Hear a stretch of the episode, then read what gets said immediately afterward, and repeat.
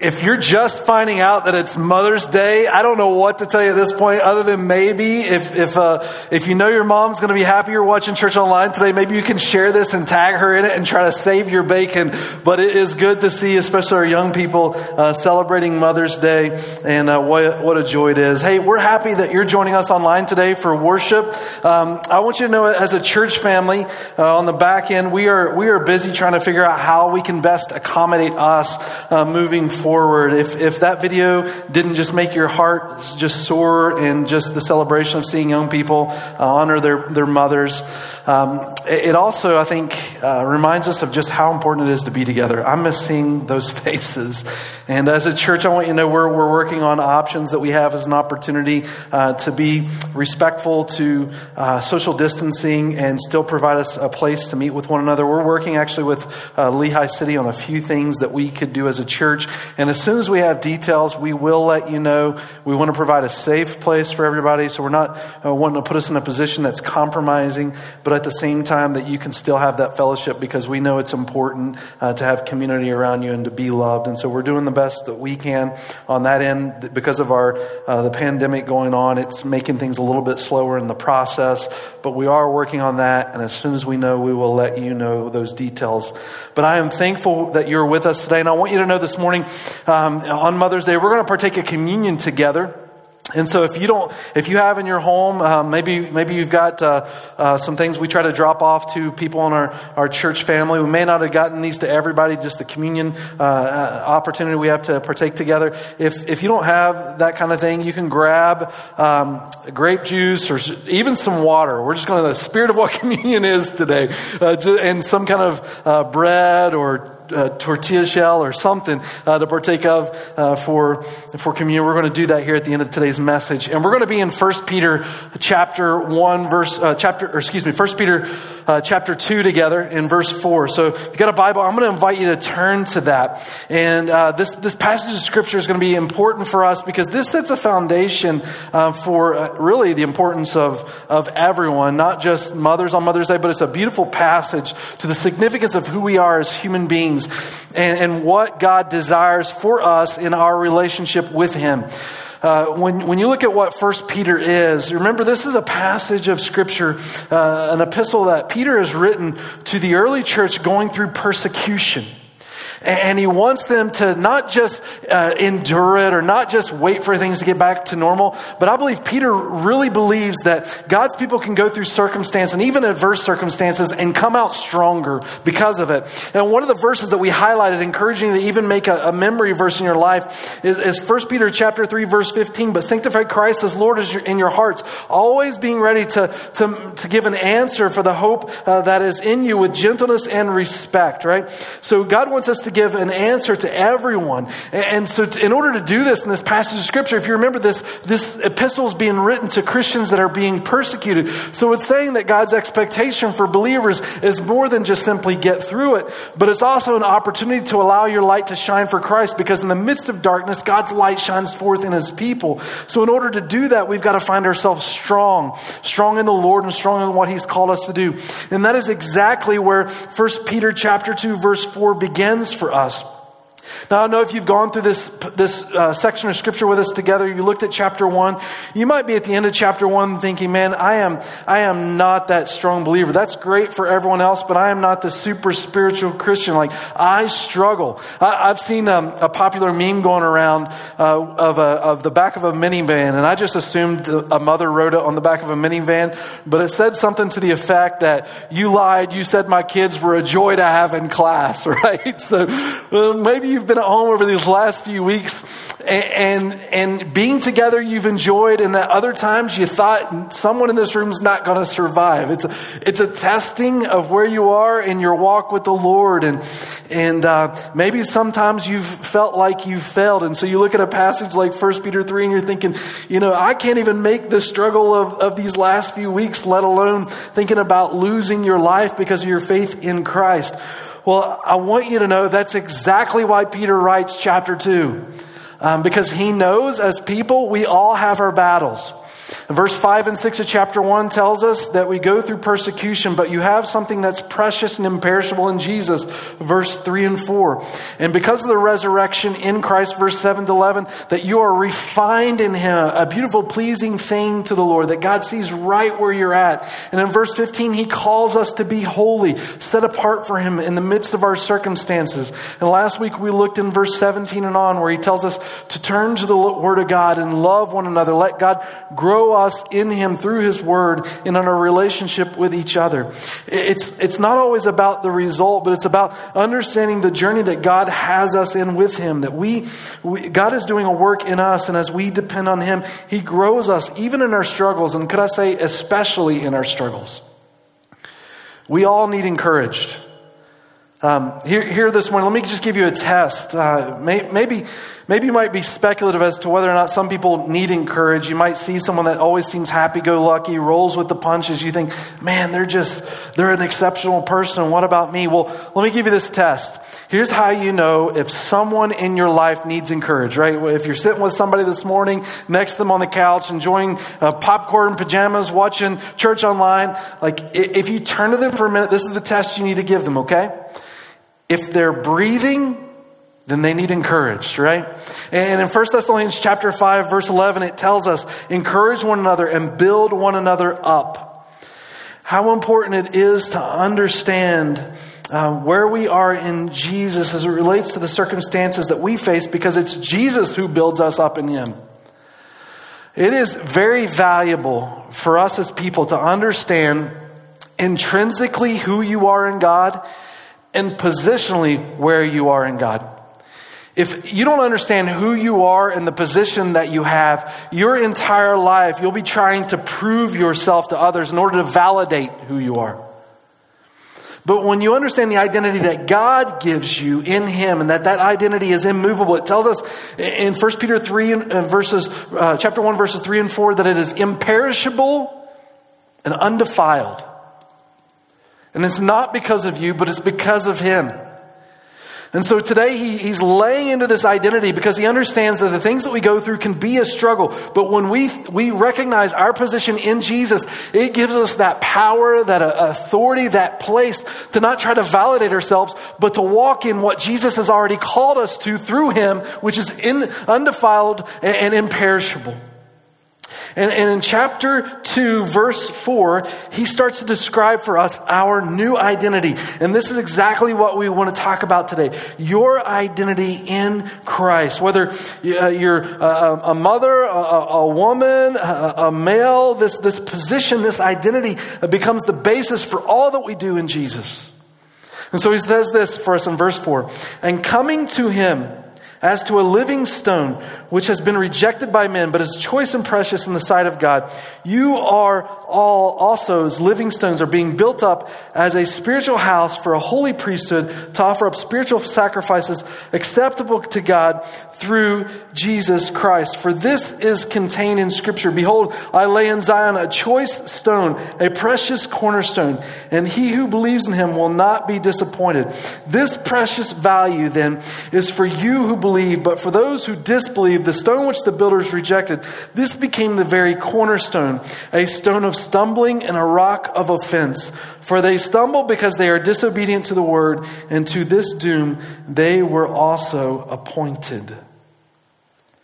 So this new identity for us, this recognizing of, of position, becomes important, because it's everything that Jesus gives to us. It's based on not our authority, but on his authority. And what he says about us becomes important. And I, I just want to answer this key question in this passage, verses four to eight. What does it mean to be a living stone? What does it mean for us to be a living stone? Now, I realize that this is very you and I centric to ask that question, but here's what's important about this question and related to this passage. What you see when you read this passage is this passage is predominantly about Jesus, and here am I asking the question, what does it mean for you to be a living stone? And the reason we want to ask this key question is because the foundation of this question can't be answered without understanding everything that Jesus is for us, because that provides the basis for understanding the statement that you then become this living stone. And so when you look at these verses, verse four becomes important for us because it starts off on the idea of as you are coming to him. Meaning in order to become what God calls you to in him, it starts on who he is. That this isn't given to everyone. Now, intrinsically, what's important to understand for all human beings is that all of us carry value, not because of what you do, but because of who you are. You're made in the image of God. You have this intrinsic value. It's why human life to the Christian is so sacred. It's why we fight for life and we'll defend life. It's because it's not about what you do. It's about who you are. In this world, if you try to live your life and find your value based on what you do, you'll always find someone else that can do it better, greater, stronger, faster, and more beautiful than you can. And when you compare yourself to them, what do you become? Worthless. You're not worthless, but you become worthless because someone can do it better. But God gives you a value that transcends what you do. It's gifted intrinsically based on who you are, made in his image. Now that's for all human beings. And in addition to that, he gives positionally this place for his followers, which is why Peter says in, in First Peter chapter two, verse four, you need to understand how unique this is. Because as you're coming to him, as to a living stone describing God, he, he, he then refers to us as living stones in him and becoming uh, precious to him because he himself is the cornerstone.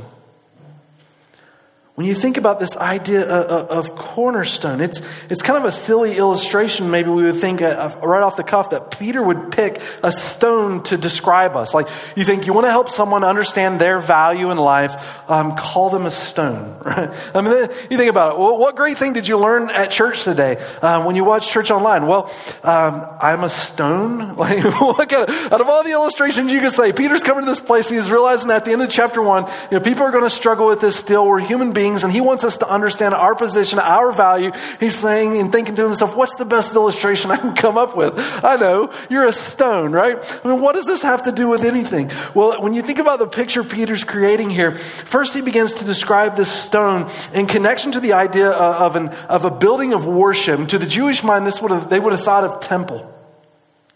Because this is where God's presence was. This beautiful building, God's presence was known to be there. All of Israel would gather to worship through the holidays. And now Peter's drawing on the illustration of the temple. And rather than, than describe this building as this place where they connect to God, he describes it as us. And the basis for this connection is because of Jesus. And the reason he wants us to recognize this is because the illustration he uses of cornerstone.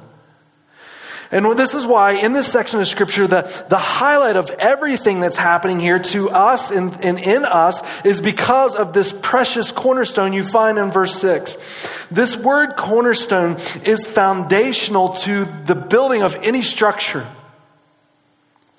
In Jesus' day, the cornerstone became the pinnacle stone of which everything else was built. Without this cornerstone, the building would be off and all of it would fall apart.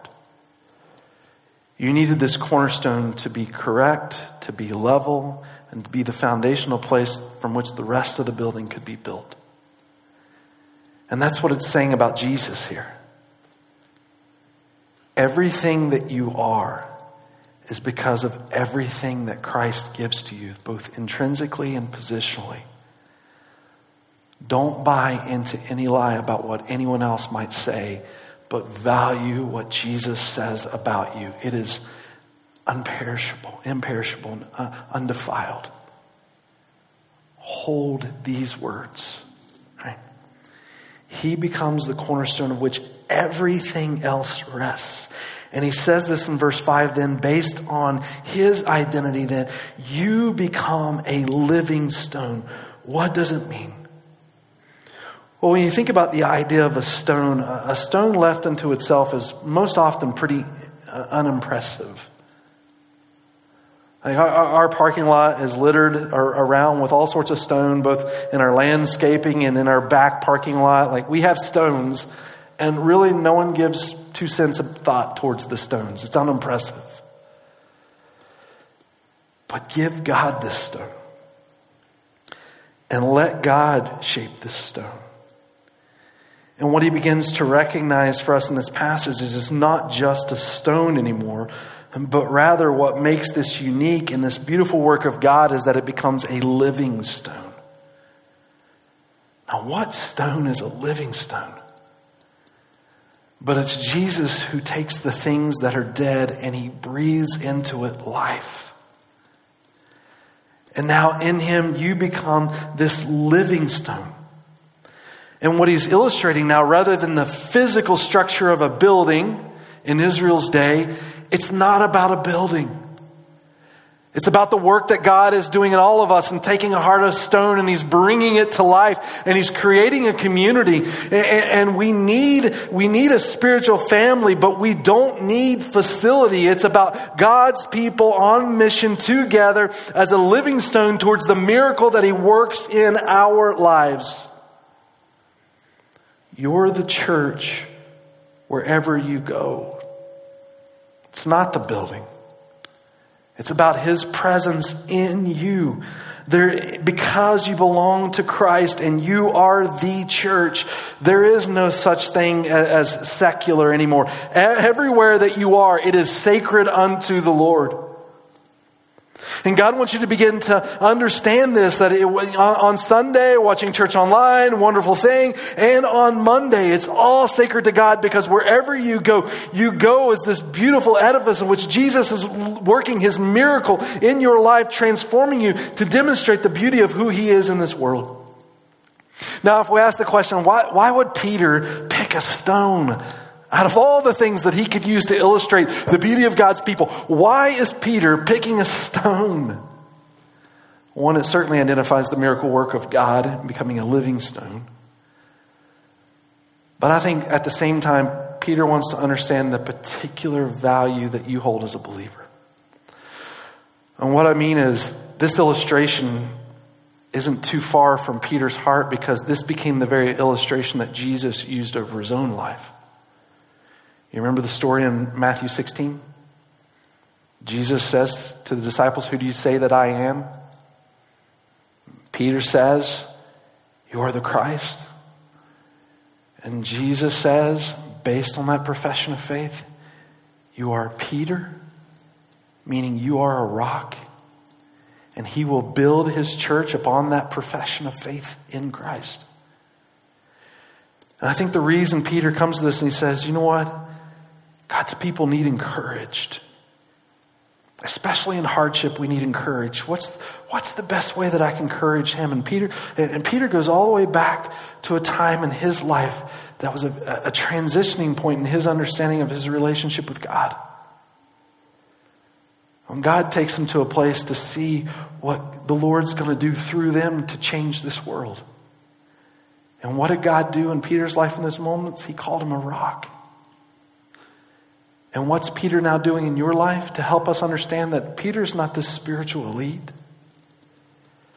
That all of us are called to this in Jesus, because all of us become living stones in Christ, and all of us are being built up in him. And Jesus has given us not just intrinsic worth, but a position in which to walk in this world, to glorify him wherever we go.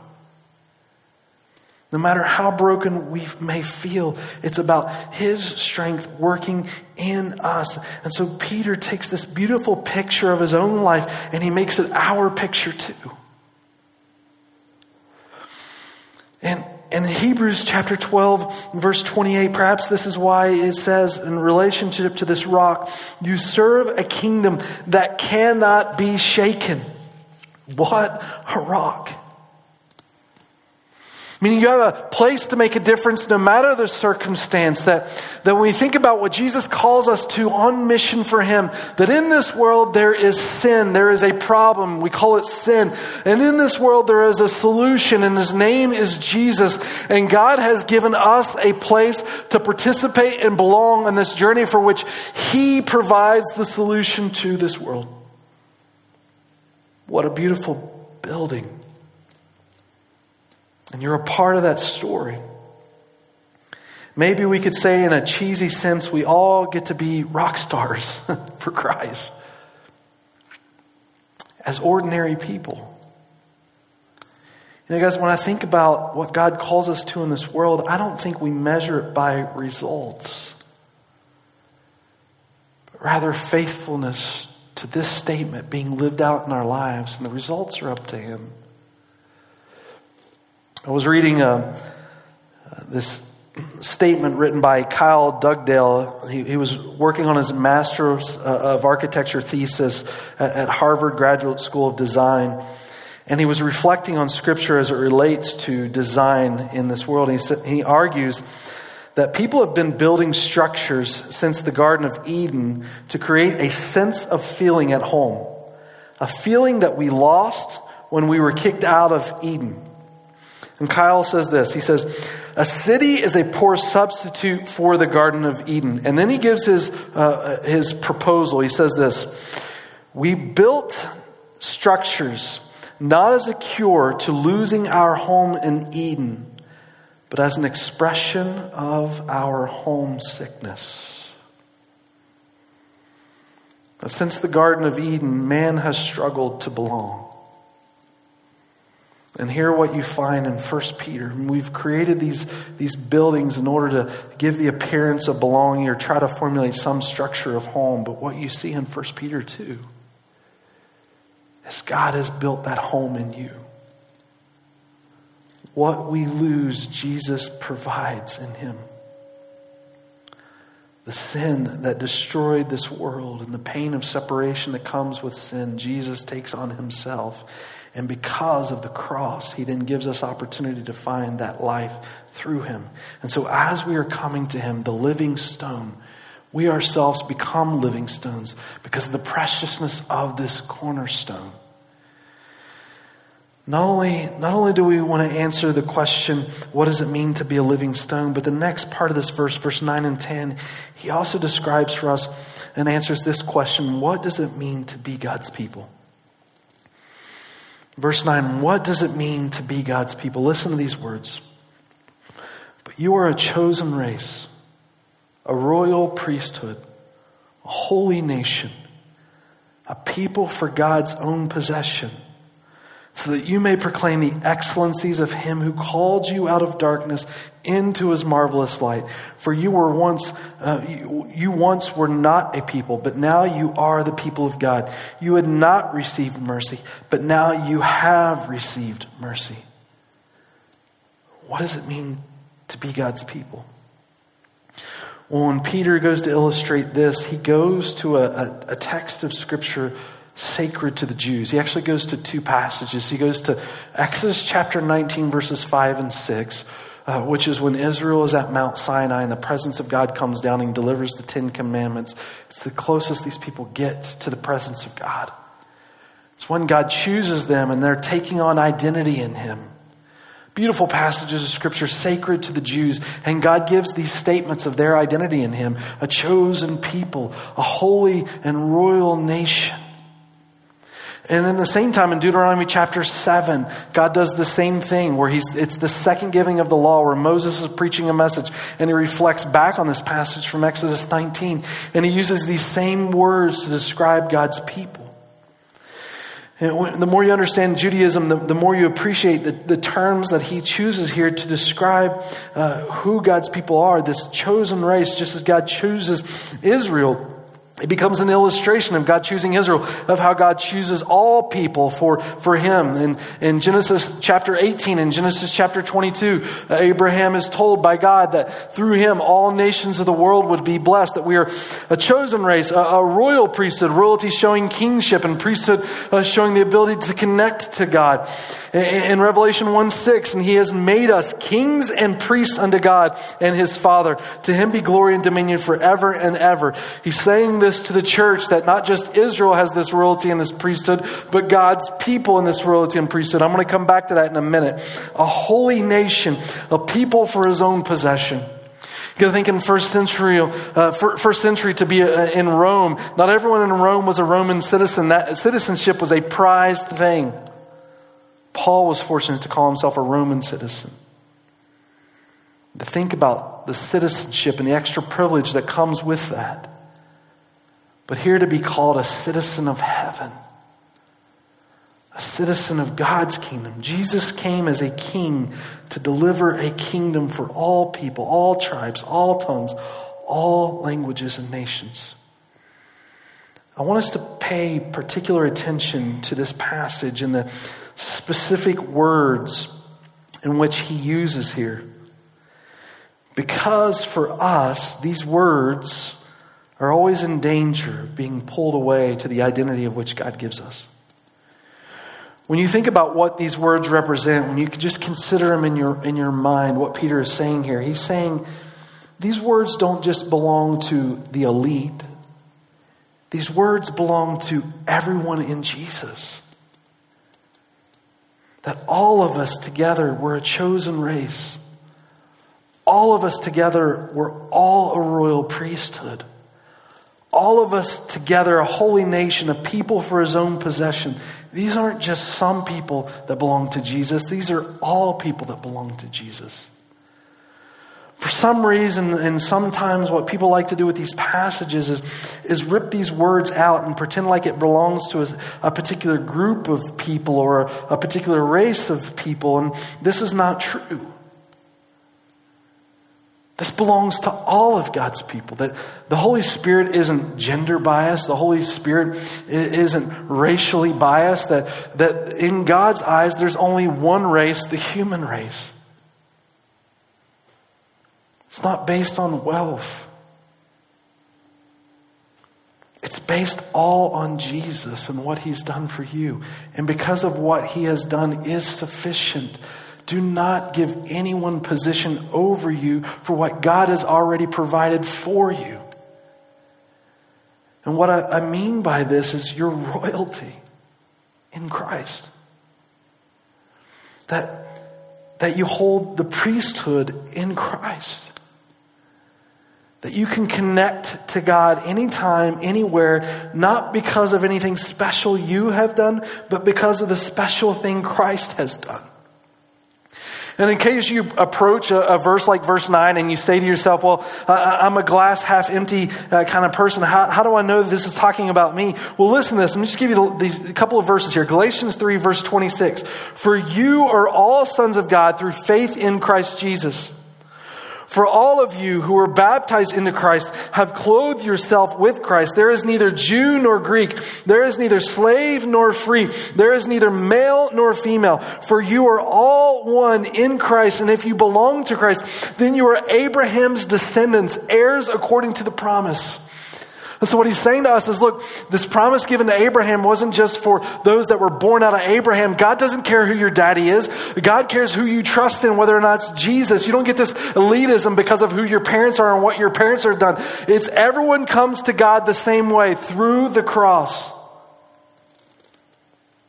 And when you come to Christ, because of what he has done, this image and this position is yours.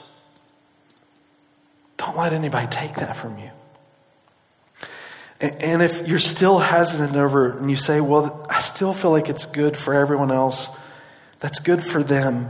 Um, but me, I don't think you know me.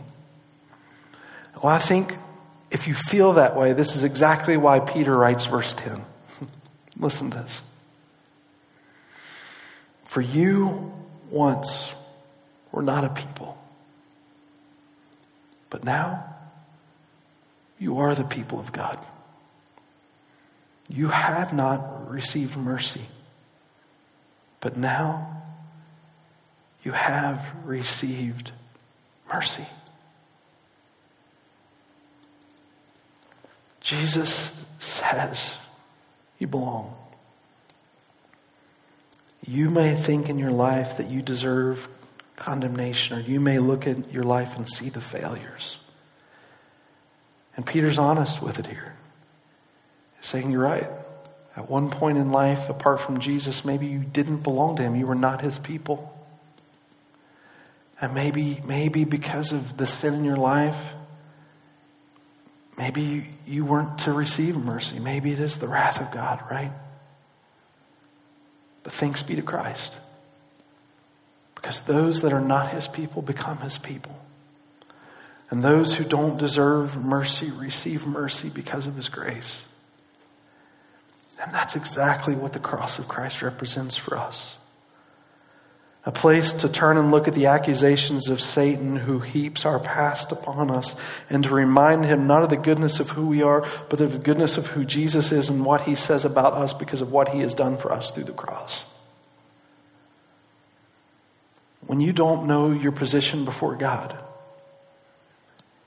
all the time you're trying to fight to validate who you are. When you don't know your position before others, it's unsettling. You you want you want to be loved. You want to be accepted. You want to belong. You want to prove yourself. But in Jesus, in Jesus, the identity is there. A people for him. And because of the position God has given you, I mean, he knows during the coronavirus you may have learned some shortcomings in your life. But he still loves you. And he still wants to do his work in you. And because of the position given to you in Christ, you can go united in him as one living building in Jesus and represent him wherever you are because you are royalty. You hold the priesthood in Christ. You're a living miracle to what Jesus is doing because he took a stone which was dead and he brought it to life. And because of this, wherever you go, you represent Christ. And maybe, maybe your story isn't that you lead ten thousand people to him. But guys, it's not about the results. For us, it's, it's about a Christ-like love and faithfulness to him. And I think that in itself inspires others. May I be faithful, and may my faithfulness be a tool to inspire others to, to the love of God because of the love that he has given me. You know, this week I was reading about um, Amy Carmichael. And Amy Carmichael, I think, was one that understood her position in Christ, and because of that, it led her to places in the world where she could love people that maybe even felt unlovable. She went to India and she started a ministry rescuing young girls. And they asked the young girls, they called her Amma, why did you, why did you love Amy Carmichael? And the young girls that Amy Carmichael loved, Amy Carmichael, by the way, she was in the eighteen hundreds into the nineteen fifties. You can see uh, photos of Amy Carmichael today. But um, they said, why, why to these young girls that Amy ministered to, why did you love her? And because they responded this way. They said that we loved Amma because that they knew that Amma loved them. The love of Jesus in her life on display transformed the lives of those around them. Amy Carmichael once reflected on a, a young lady that wrote her a letter, and they said, oh, what is it like? The young lady wanted to know, what is it like to be a missionary? And Amy Carmichael just simply wrote back saying, missionary life is simply a chance to die. And that's that's the The beauty of this picture in First Peter for us is it's this recognition that, yes, we are dead. It's this living stone. And we, we come to him as stones, dead in our transpa- uh, trespasses and sins before God. But God takes that heart of stone and he gives it life. And the dying to self and the turning over of self to him, Jesus birthed that life into us. And as I was reading about Amy Carmichael's life, she gave this beautiful poem. I think it's fitting that it become our prayers. We understand our identity in Jesus. And Amy wrote this word. I think it was because she understood her position given to her because of Christ. She said this. She said, give me the love that leads the way, the faith that nothing can dismay, the hope no disappointments tire, the passions that will burn like fire. Let me not sink to be a clod. Make me thy fuel, O flame of God. Everything that we are in this world, it's not because of us. The things that we are because of us will perish. But it's the things that we are because of him that endures. Your worth as a human being intrinsically given to you by God, and your position as a believer has everything to do with what Jesus has done for you. It is enough This message has been brought to you by Alpine Bible Church in Lehi, Utah. If you'd like more information, please visit us online at alpine bible dot com.